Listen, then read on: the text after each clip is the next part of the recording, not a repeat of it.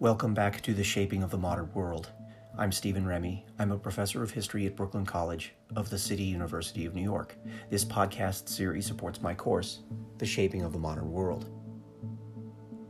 Today we start in a Jamaican archive 10 years ago. When Haiti declared independence in January 1804, the declaration came in the form of a speech delivered by one of the revolutionary leaders, Jean Jacques Dessalines. He gave the speech in the capital, Port au Prince. Dessalines' speech was printed in limited numbers in the form of a small eight page pamphlet. And then every known original copy was lost. Now, the text of the Declaration was not lost. Over the next 200 years, it was reprinted in newspapers and other venues, so we know that it existed and we know Dessalines' exact words. But we were missing an original copy from 1804. Then, in March 2010, an American graduate student from Duke University made an extraordinary discovery in a British archive in Jamaica an original copy of Haiti's Declaration of Independence. This time, I think she should tell you the story, so follow the link on the assignment guide. This was a major discovery, not just for the nation of Haiti, but for the history of transatlantic revolts and revolutions that began in the late 1700s. Great Britain's North American colonies were first, and the result was the birth of the first independent nation state in the Western Hemisphere.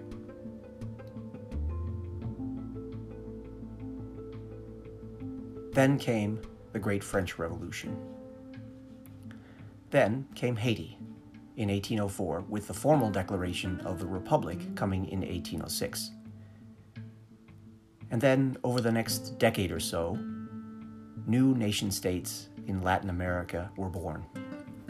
So today I want to focus on Haiti and Latin America. The Haitian Revolution was the third important Atlantic region revolution. What is today Haiti was then a French colony, Saint Domingue. It was the richest colony in the Americas and possibly the richest colony in the world. And two thirds of France's overseas investment went to this tiny colony.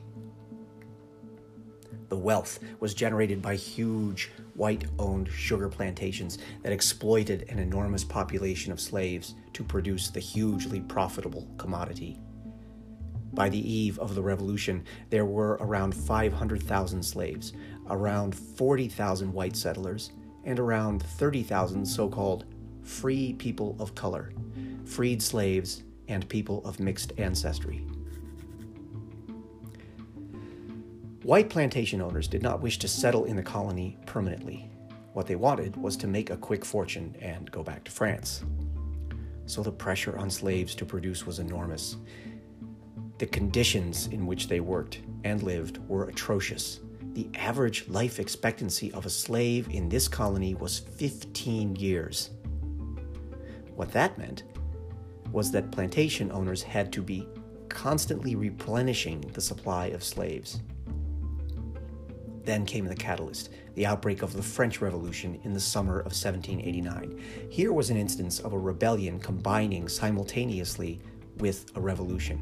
White and mixed race plantation owners wanted independence from France, mainly to have total control over the production and trade in sugar.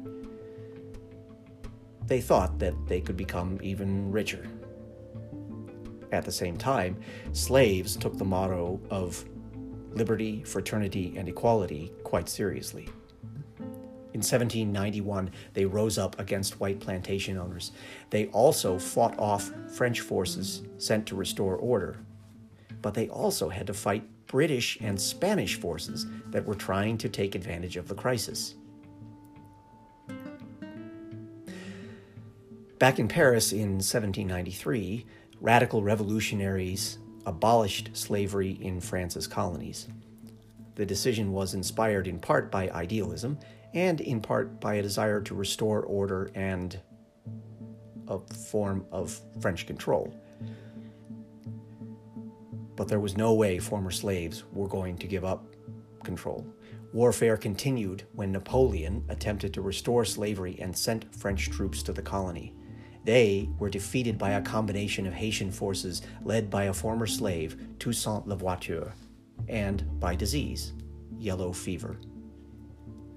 In January 1804, one of the most important revolutionary leaders, Jean Jacques Dessalines, declared independence. The Haitian Revolution was highly significant at the time and long after. For one thing, it was the largest and most successful slave revolt in modern history. There had already been, and there would be many more, slave revolts in the Caribbean colonies. There, unlike North America, enslaved people vastly outnumbered whites. This demographic fact explains the brutality with which enslaved people were treated by whites, who lived in a constant state of fear about the possibility of rebellion. And of course, the brutality helps explain the large number of revolts. Among all of them, only the revolt in Haiti was successful in the sense that it led to the end of slavery and the establishment of a republic. Second, Haiti was the first non European state to gain independence from a European colonial power. Third, it sent shockwaves through the Western Hemisphere. What if the revolt spread? Now, you'll notice when you read the Haitian Declaration of Independence that Dessalines proclaimed that the new republic did not wish to interfere in others' affairs though it is true that the Haitian government would contribute troops and money to some rebels in Latin America. Certainly, the Haitian Revolution and other slave revolts in the Caribbean fueled support among some whites for the emerging abolitionist movement. In this case, they were less inspired by ideals of liberty and equality, but terror at the prospect of slave revolts inspired by the Haitian rebels. Well, despite the victory of the slave rebellion, this is not a story with a particularly happy ending. Unlike the United States of America and Latin America, the Haitian Revolution did not leave the colonial, social, and economic system intact. The plantation system was, of course, dismantled. Land was redistributed, and the economy became based on small scale farming and fishing. The price was that Haiti went from being the world's most economically viable colony to one of the world's poorest republics. And to this day, Haiti is the poorest republic in the Americas. The slave revolt and the wars for independence took an environmental toll on Haiti from which it has never recovered. Sugarcane fields were scorched, then, freed slaves rushed to stake out independent farms on the former plantations and in wooded areas. In both cases, the land was cleared out and the new republic was almost totally deforested. A combination of land clearing and intensive cultivation depleted and eroded the soil. To this day, Haiti is 99% deforested and suffers from massive soil erosion. But Haiti's impoverishment also has to do with the hostility of France and the United States.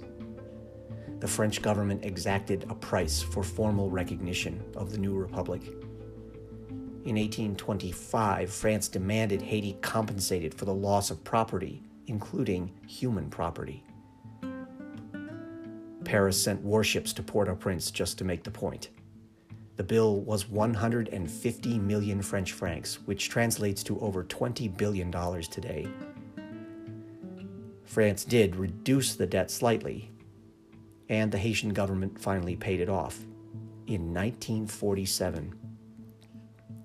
If all that were not enough, Haiti was occupied by the United States from 1915 to 1934. U.S. officials had long been concerned about stability in Haiti. Mainly, they feared that a European state would take control. So, during a period of instability in Haiti, during which the Haitian president was assassinated, American President Woodrow Wilson dispatched U.S. Marines to seize Port au Prince and restore order in the Republic. It was during the later presidency of Franklin Roosevelt that the occupation ended as Roosevelt was trying to improve relations between the United States and Central and Latin America. Revolt in Latin America was similar in some ways to North America, France, and Haiti, but quite different in others. In Latin America, the roads to independence varied from colony to colony. Brazil, for instance, achieved independence from Portugal in 1821 without revolt or war or social revolution. Elsewhere, there was considerable violence. Ironically, local elites feared indigenous and slave rebellions and remained loyal to the Spanish and Portuguese crowns. But the wars of Napoleon Bonaparte changed everything and weakened the ties between Spain and Portugal and their colonies in Latin America. Colonial elites seized the opportunity to take control and declare independence. But the revolts in Latin America were more than revolts against colonial rulers. They turned into multiple conflicts between groups within the colonies. That is, between Indians, mestizos, which were people of indigenous and European ancestry, slaves, and native born Americans. Or, excuse me, native born Europeans. Merchants and land owning elites wanted to maintain their control over land and slaves, while people in rural areas wanted land redistributed. In the end, there was no greater Latin American federation or social revolution. Local military officers who had led the fight against the Spanish formed alliances with landowners and established nation states liberty from colonial rule had been achieved, but it came at the expense of broader political, economic, and social equality for poor, non white, indigenous, and mixed populations.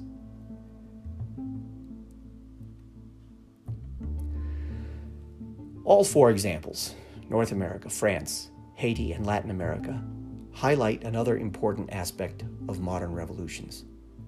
That is, the tension between changing a political system and broad based social and economic change.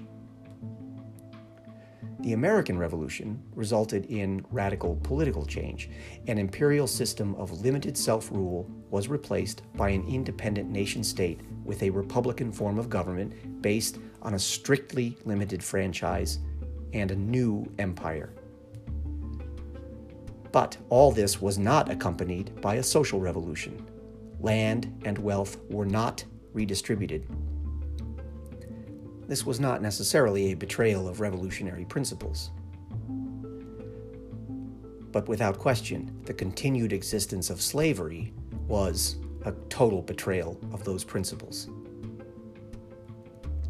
Similar to the North American model was Latin American independence, which also resulted in independent nation states and republican forms of government, but definitely no social revolution. The French and Haitian revolutions were both political and social revolutions. And of all four, Haiti was the most radical in terms of political and social change. Thanks for listening. Be well and take care of each other.